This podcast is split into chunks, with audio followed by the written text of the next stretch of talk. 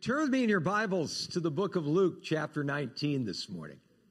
While you're turning there, you know, one of the surest signs that uh, we have crossed that line from uh, being a kid to being an adult uh, is uh, being a part of what we would call the classic family car trip.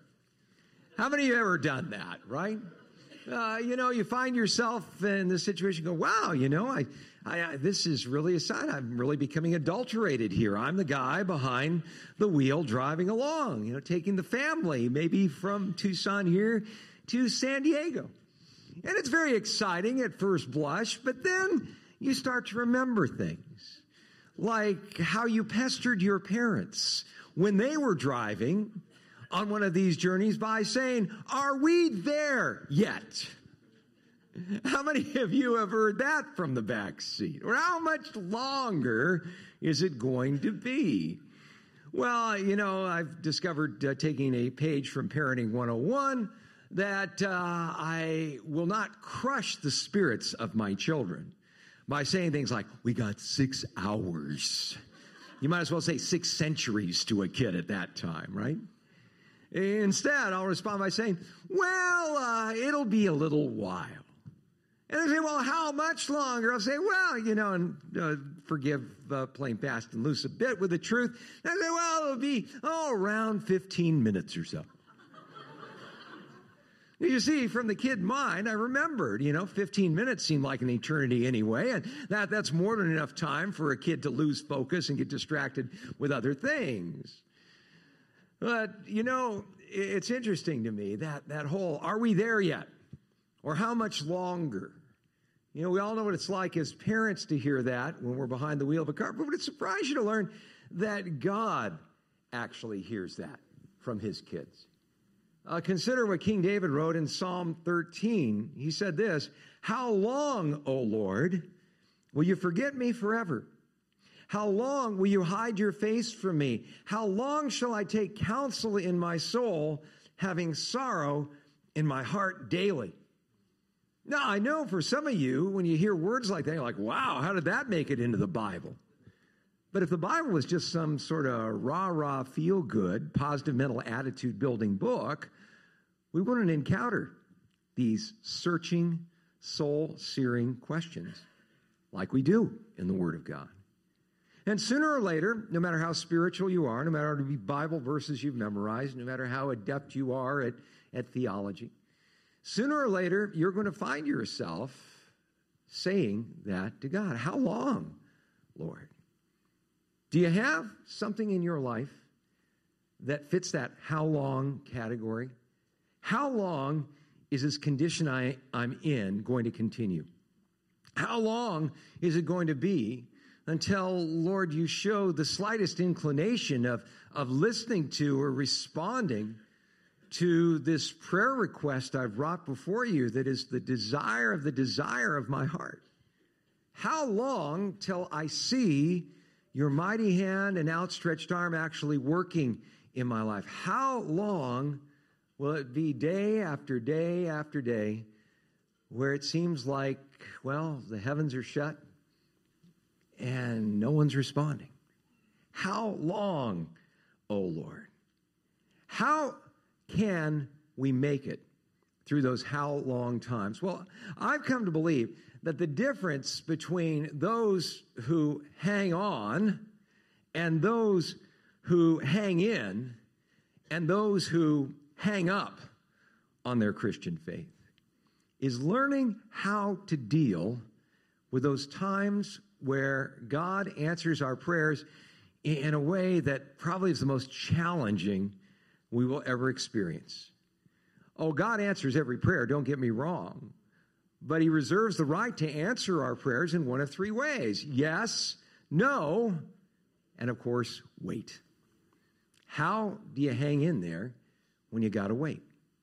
Well, I believe the difference between those who make it and those who break it during those times is confidence.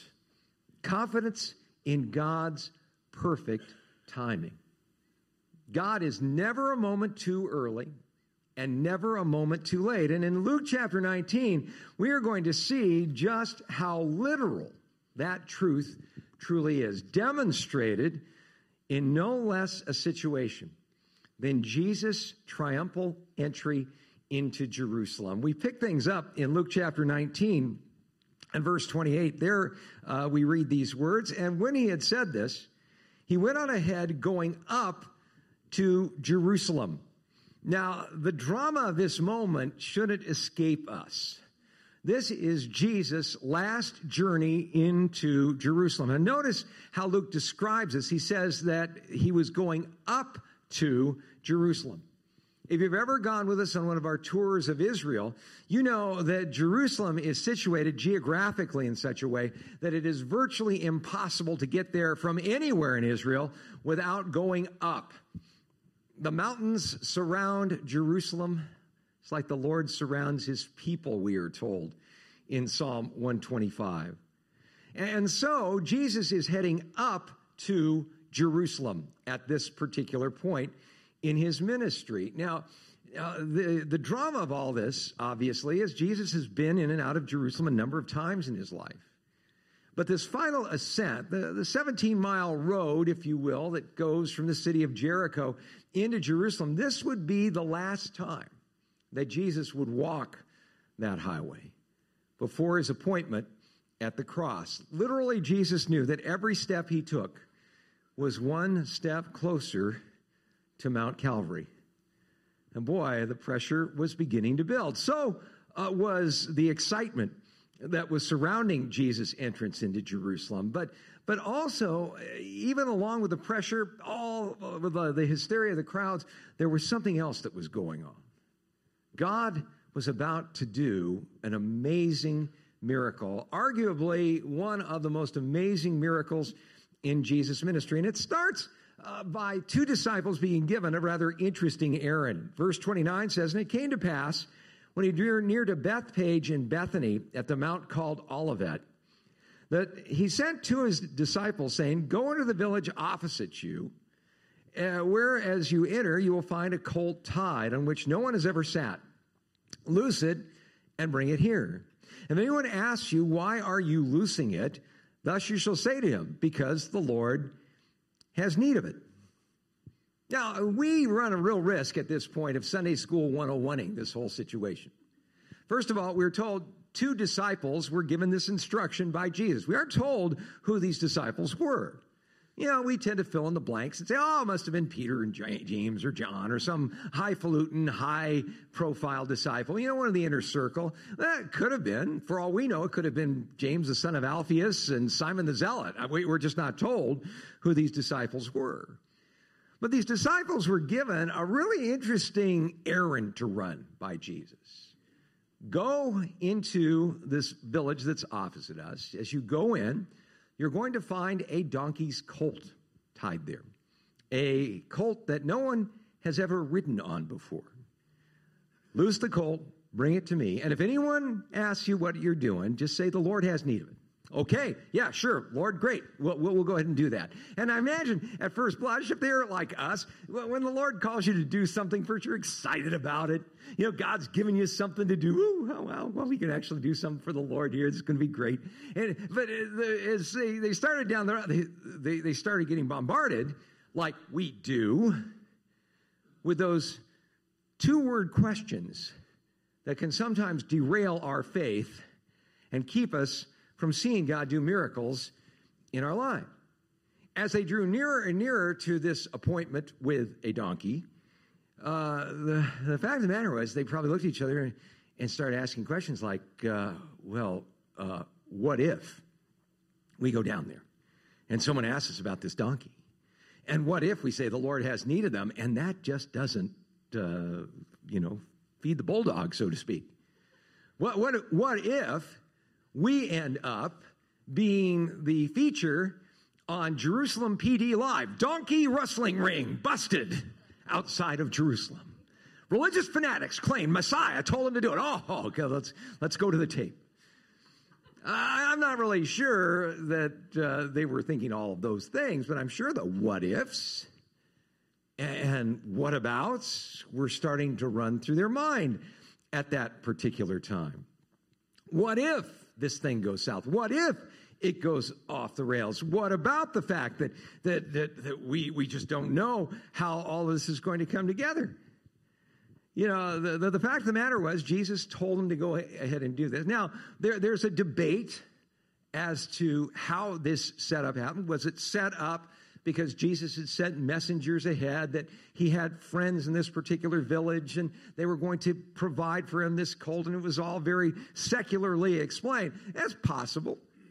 It's also possible that this was entirely a supernatural event that was taking place because, again, Jesus was coming from Galilee. He hadn't uh, been in that area long enough to set something like this up. We really don't know whether we could explain it by you know, Jesus, again, logistically working out these details or by divine intervention. But the fact of the matter is, Jesus said, Go down there, you're going to find this colt tied. No one's ever sat on this colt, this donkey's colt. Untie it, and if anybody asks you, just say the Lord has need of it. So, verse 32 So those who were sent went their way and found it just as he had said to them. But as they were loosing the colt, the owners of it said to them, Why are you loosing the colt? And they said, The Lord has need of them. Now, again, try not to Sunday School 101 this too much. This was a pretty dramatic moment. I mean, to put it in a modern setting, imagine if I came up to you after service and I said, Hey, could you do me a big favor? Oh, sure. I'll be happy to do you a favor. What, what do you need? I want you to go to Marana. I want you to go down off of I 10 and Twin Peaks Road. And right there by the entrance to the discount mall, you're going to see a Honda Fit, little tiny car there. You know, Honda Fit sitting there that has zero miles on it. No one's ever driven it. The keys are in it.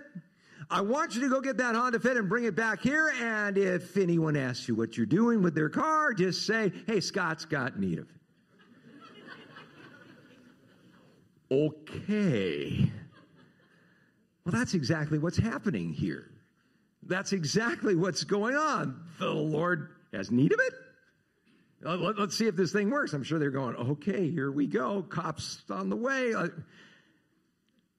but we are told they brought him to Jesus. In other words, they brought this donkey to Jesus. They threw their own clothes on the colt, and then they sat Jesus on him. As they went, many spread their clothes on the road. Now, here we see something really important. I just want to take a moment to emphasize this point of application here because this is really key. What do you do when a situation has come your way You've done everything that you can logistically and responsibly to take care of this situation. You've prayed over the situation. You've scoured the scriptures as far as the situation is concerned. And all you can do is wait. What do you do? Well, here's, here's what I would suggest, and I think there's a lot of wisdom to this when you don't know what to do next. And, and isn't that the greatest challenge?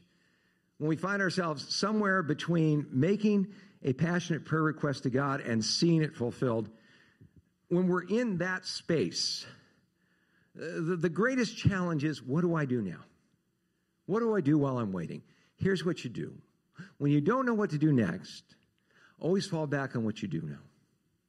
Do what the Lord has called you to do. Simply find yourself faithful right where you are.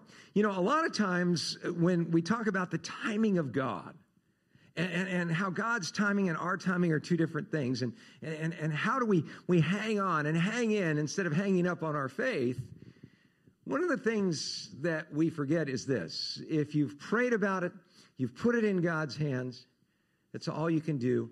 Just make it your business to walk hand in hand with the Lord today. It's all you can do. You know, there's an old spiritual that says, I'm under the spout where the glory comes out, right? How can you make sure that you're in that place? How can you make sure that when you've prayed, you're not going to miss that answer to prayer? Here's how you do it.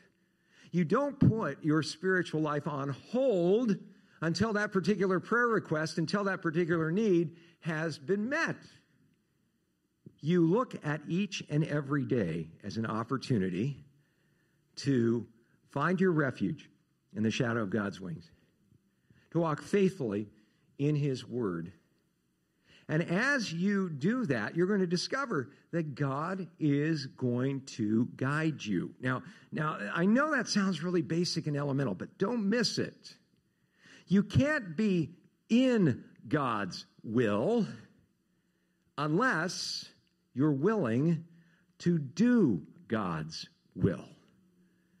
And one of the great reasons I think we miss out on so many blessings of God is not that God wouldn't like to give them to us, but He's not going to bless our mess either. He's going to bring the parade to a halt until He deals with the issues of the heart. God is the giver of every good and perfect gift. He's not chintzy, He's not cheap. He doesn't hold back on His blessings, but He's also a perfect Father. And He knows when sometimes giving us what we want isn't really giving us what we need. God has some lessons that can only be taught to us through the crucible of simple obedience. And, and, if we want to overcome the yeah buts, uh, and, and, I'm sure if you and I had been those disciples in that situation, being called to go get this donkey by Jesus, the yeah buts could have easily sidelined us. And the whatabouts, you know, the, the, the simple two word questions that cause us so much spiritual damage. How do you overcome that? You, you don't go for the yeah buts. You just say, okay, I don't care about the yeah buts. I'm simply going to do what you've called me to do. I'm simply going to be found faithful with what I do know, and I'm going to leave in God's hands those things I don't know. I mean, think about how powerful this is. I'll tell you, uh, sooner or later in this world, uh, we're going to run into problems in our marriages. There, there's going to be dif- difficulties, disagreements. Sometimes uh, they range from minor skirmishes to Hatfield and, Co- and McCoy like feuds. You know, we get it all around here. And sometimes people will say, Well, what's God's will for my marriage? How can I make sure that I'm right where God wants me to be? I've been praying for my marriage. What should I do in the meantime? follow the directions. Stop and consider these two powerful words of instructions that we find in Ephesians chapter 5 and verse 22. It says, Wives, submit to your own husbands as to the Lord. For the husband is the head of the wife, as also Christ is the head of the church, and he's the Savior of the body. Therefore, just as the church is subject to Christ, so let their wives be to their own husbands in everything. Ladies, if you're praying for your marriage right now, if you're praying for someone else's marriage right now, you want to pray for the woman in the marriage? Pray that they would decide to simply follow these instructions. They would allow their husband to be the spiritual leader in the home. They would submit to his spiritual leadership. They would be a living demonstration to this world. If the world wants to find out how God's people, his church, lovingly submit to Jesus' spiritual leadership, they should be able to find out by observing you practically and personally doing the same thing. Now, I realize that as soon as people hear this, the yeah buts come up. Yeah, but that was written 2,000 years ago. You can't expect, you're arguing by the clock, right? God's truth is true at 11 o'clock, and it's also true at 12 o'clock. It was true 2,000 years ago, it's true in our day. This is God's plan. You want to be under the spout where the glory comes out? You want to be in that place where God answers your prayers? Here's what you do. Ladies, submit to your own husbands as to the Lord. You want God's best for your marriage? Don't just theorize it, do it. As the old Nike ad put it, just do it. Husbands, Love your wives, just as Christ also loved the church and gave himself for her, that he might sanctify and cleanse her with the washing of water by the word, that he might present her to himself a glorious church, not having spot or wrinkle or any such thing, that she should be holy and without blemish. So husbands ought to love their own wives as their own bodies. He who loves his wife loves himself. husband, well, you know, I'm in this situation, you know, my, my marriage is, is, is really you know, hanging by a thread. What should I do? Sacrificially love your wife. But, but, but what if? What if I get trampled? What if she doesn't respond? Uh, what if? You can what if your way right out of the blessings of God. Here's the deal. Instead of saying, what about? Just say, all right, this is what God has called me to do. Today, Lord, by your grace, through the power of your Spirit, I ask you to give me that power to love my wife like you love the church. You know, I've done an awful lot of premarital counseling and postmarital counseling in my days in ministry. But I've never seen a husband sit in my office and say, You know what really drives me crazy about my wife? She just respects me so much. It just bothers me that she would respect me like that. And, and, and, that she wants me to be the spiritual leader. That really frosts me that she does something like I've never heard that. I've never had a couple in my office and had a wife look at me and say, you know what really bugs me about this guy? He sacrificially loves me like Jesus does. You can't possibly know how irritating that is. I've never heard that. You know, I had a seminary prof said our biggest problem isn't spiritual IQ, it's spiritual I do, right? Jesus told these guys, go down there, get the donkey. Anybody says anything to you, say the Lord has need of it. They just did it, and it put them front row center. What I believe is arguably one of the most amazing manifestations and fulfillments of biblical prophecy you'll find in Scripture. Notice they brought him to Jesus. They threw, then they threw their own clothes on the colt and they set Jesus on him. Uh, miracle number one that we see in this, this process. Jesus sits on this donkey and the donkey does not object. Notice, no one's ever sat on this donkey before. Any of you who know anything about horseback riding knows this, right? Horses don't come out the chute waiting for a saddle, right? Uh, breaking a horse, right, is a necessary process. Why? Because if you don't break that horse, that horse is going to break you. They, they don't take kindly or naturally to some human being coming and jumping on top of them. Yet this donkey does. Jesus gets on the donkey, no problem. Why?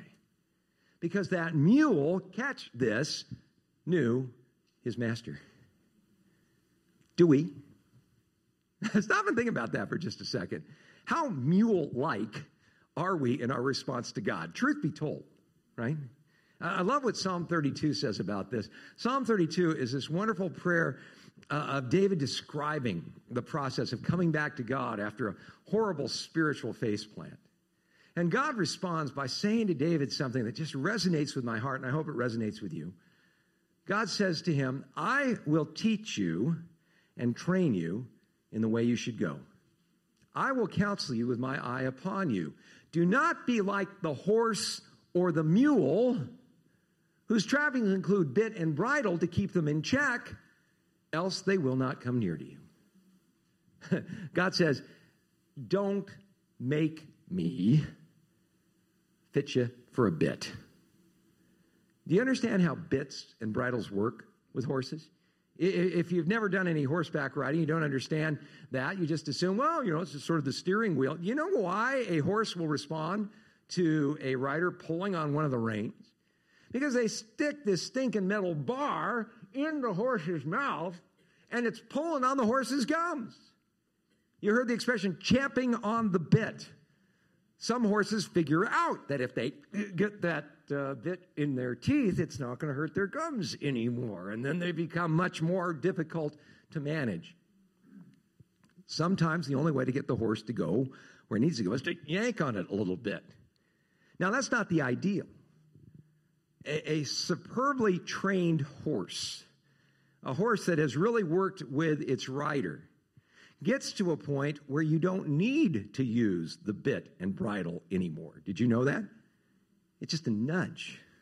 Like a nudge not from the hands on the bit and bridle, but even just from the leg, just like that. The horse knows because That horse is so in tune with his rider. That's the kind of relationship God wants to have with us. Obviously, God has a good, acceptable, and perfect will. He's going to get you there. He promised that He who began a good work and you will be faithful to complete until the day of Christ Jesus. He's going to finish what He starts. And you and I are going to get where God wants us to go. We can get there kicking and screaming. We can get there with a bit and bridle in our mouths. We can get there with some gum irritation. Or we can get there lovingly, willingly, peacefully. That's God's preference. This mule had figured it out. Messiah's on my back. All I need to know, talk about a miracle. There you go. They threw their clothes on the colt and they set Jesus on him. And as he went, many spread their clothes on the road. Now, that's another significant uh, st- uh, statement the scripture makes. Why did they put their clothes on the road before Jesus? Well, I just sort of assume they did. Was there any scriptural significance to that at all? A lot, actually. Uh, you know, there's a fascinating stretch of scripture where we are told about a uh, particular low life in the history of uh, the, the people of Israel. It was the rise of the reign of King Ahab and his descendants in the northern 12 tribes. You recall that Ahab uh, was pretty much henpecked and run by his wife, this non Jewish individual from Sidon named Jezebel. She was the one who brought in Baal worship, and Elijah and Jezebel had these titanic clashes and so on. Uh, you can certainly read about it in the book of Second Kings, and First and Second Kings. But the, the fascinating thing, as far as putting out these branches or putting out these clothes before uh, Jesus, uh, is is this: the only time in Scripture we see this happening is when a fellow by the name of King Jehu was anointed by God to be king of Israel. He was not only anointed by God to be king of Israel, he was given a, a specific mission by God. He was to take out the descendants of Ahab and Jezebel because they had completely gone beyond the pale as far as idolatry and oppressing God's people was concerned. Jehu was to clean house. And when the people saw Jehu coming, they said, Man, let's put down our clothes and say, Come on in. We welcome you to come on in and get out of power these oppressive foreigners. Do you think that was somehow going through the minds of those people welcoming Jesus into Jerusalem? They had their ideas about who Messiah was going to be for sure. And they also had some ideas about how things were being run in Israel at that point. You see, they were not only under the power of the Romans, who was the one who was the hands on administrator in that area? The Herods. You who are Sunday School 101 grad know something about the Herods. They weren't even Jews, they were Edomites. They were foreigners. They were like Jezebels in the eyes of the people of Israel. They're going, oh, man, maybe Jesus is the Messiah, and finally we'll be out from under the thumb of all of these horrible oppressors, these foreigners.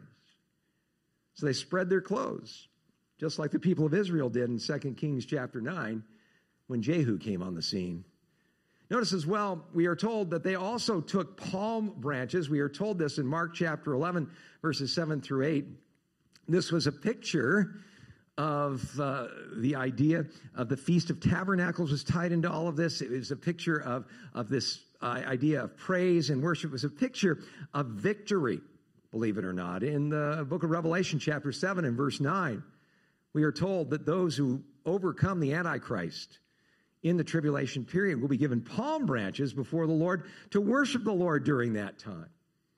So, very significant gestures and details. It, it, was like the people along the road were throwing in with Jesus. They're throwing their clothes on the ground, saying, We believe you're the Messiah. They're holding these palm branches up in the air and worshiping God. It was their way of saying, Me, I believe Jesus is the Messiah. And that was a really radical turn of events, I want to tell you. Because we're told in passages like John chapter 9 and verse 22 that the religious leaders had decided that anybody who confessed Jesus as Messiah would be put out of the synagogue. These people didn't care. We're in. Burn the boats. No turning back. We're going to put our faith and trust in this Jesus. Then we're told in verse 37 as he was drawing near the descent of the Mount of Olives, the whole multitude of the disciples began to rejoice and praise God with a loud voice for all the mighty works they'd seen, saying, Blessed is the King who comes in the name of the Lord, peace in heaven and glory in the highest. Now, a couple things going on here. Jesus rides into Jerusalem on this donkey's colt. That is a powerful fulfillment of a prophecy made some 500 years before the time of Christ. In the book of Zechariah, chapter 9 and verse 9, we are told, Rejoice greatly, O daughter of Zion. Shout, O daughter of Jerusalem. Behold, your king is coming to you. He is just and having salvation. How would they recognize him? Lowly and riding on a donkey, a colt, the foal of a donkey. Two ways for a king to enter a city. If he entered on a war horse, it meant he was cleaning house. But if a king came riding humbly on a donkey, it meant that he came to bring peace. The offer of peace with God was being made prophetically through Jesus at this particular moment. But that wasn't the only prophecy that was being fulfilled. The crowds along the way were quoting scripture Blessed is the King who comes in the name of the Lord. This is a quote from Psalm 118 and verse 24. And we're going to see how significant that reference is in just a moment. And some of the Pharisees, verse 39, called to him from the crowd, Teacher, rebuke your disciples. Why were the Pharisees freaking out? Well, the Pharisees were professional freak out artists. They didn't really need a whole lot of uh, prompting to freak out about anything that Jesus was doing.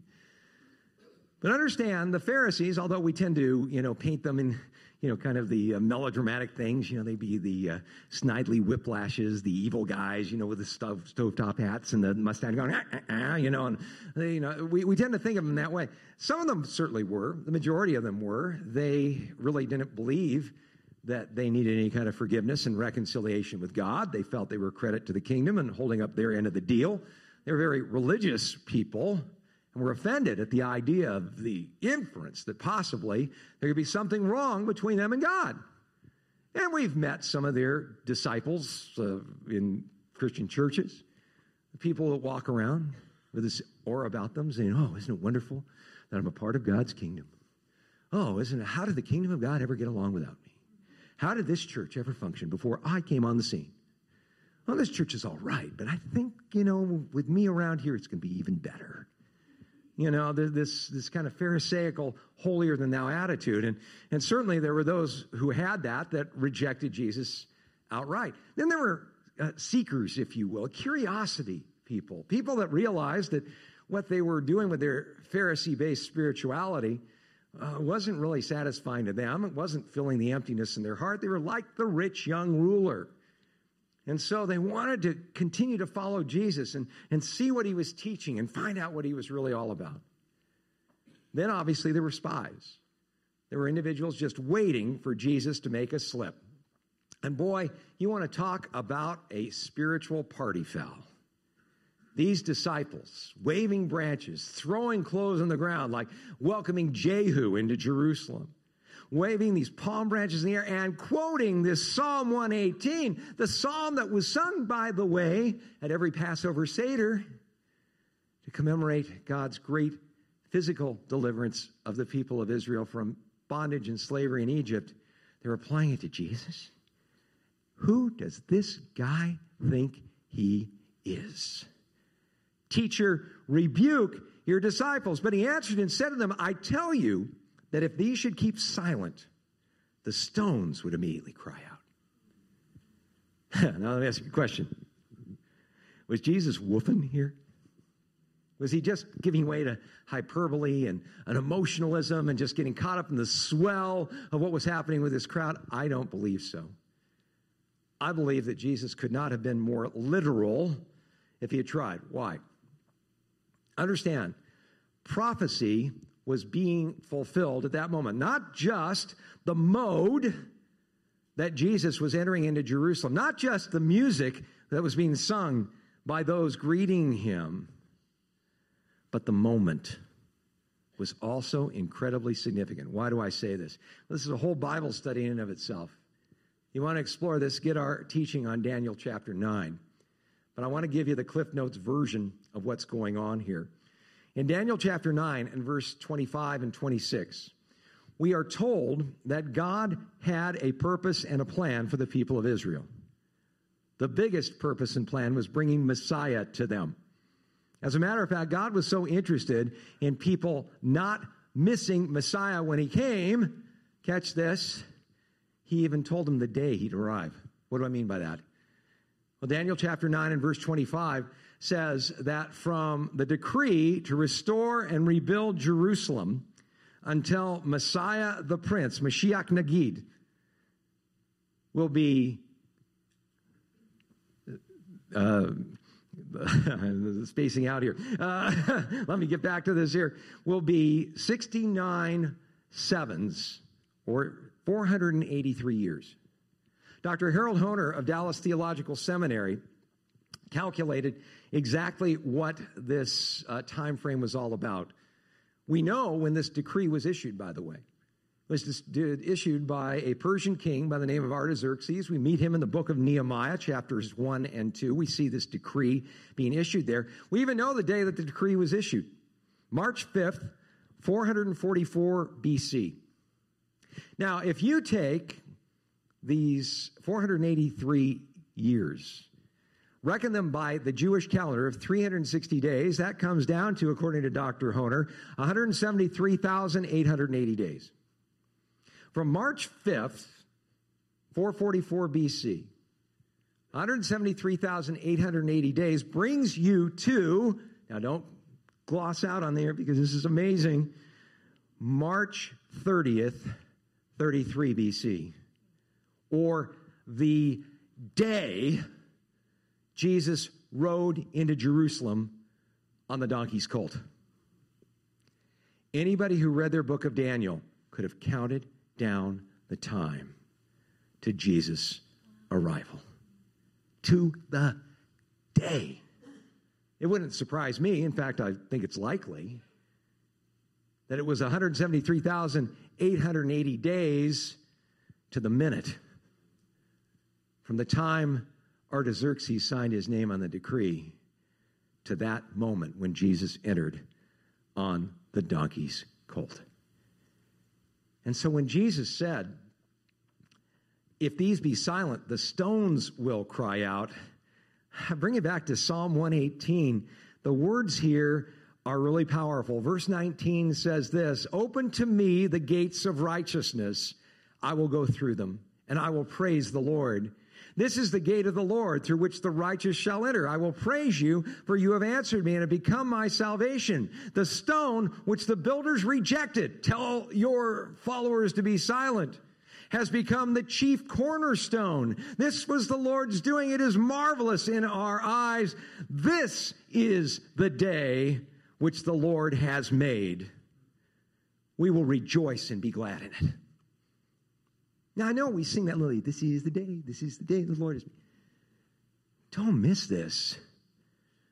When Psalm 118 said, This is the day which the Lord has made, he was saying, No, this is the day.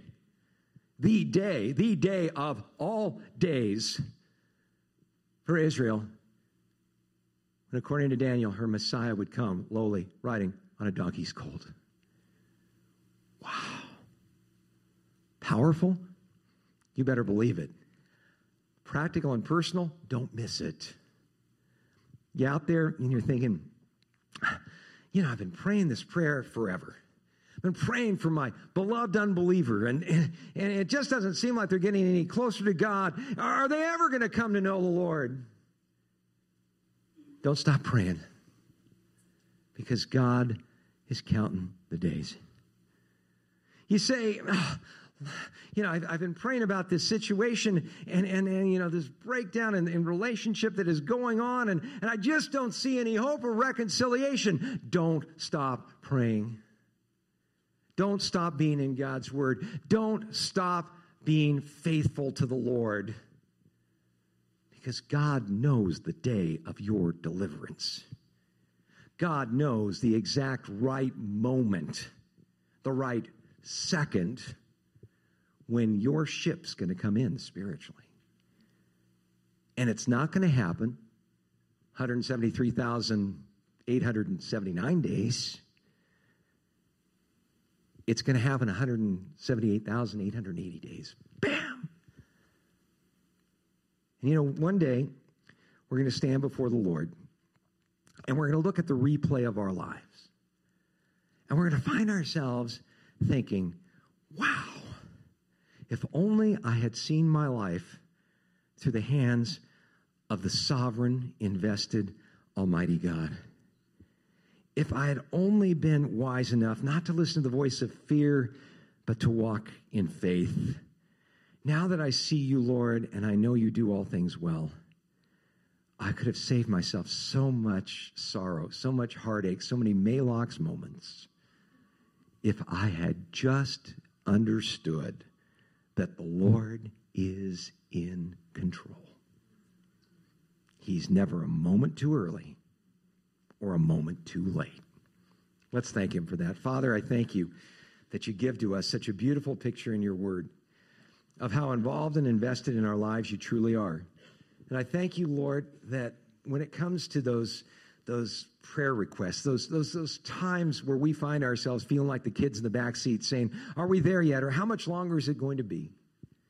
Lord, I thank you that you're going to get us right where we need to go, right at the right time. And instead of being backseat drivers, Lord, we, we pray that instead we would rest in your promises, we would rely upon your love we would look at each day while we're waiting as an opportunity for patience to have its perfect work, that we would be perfect and complete and lacking in nothing. It's not downtime, it's not wasted time. It's time you want to use to make us like your son. And we thank you that just as Jesus arrived right on schedule down to the day, so, every good and perfect work you're going to do within our lives is going to come down on exactly the right moment, exactly the right time, exactly the right day. We can trust in your sovereign love, Lord. Thank you for giving us that security in Jesus. We again bring our prayer requests before you, our, our desires of our heart, casting them before you because you care for us and you do all things well. In Jesus' name, amen.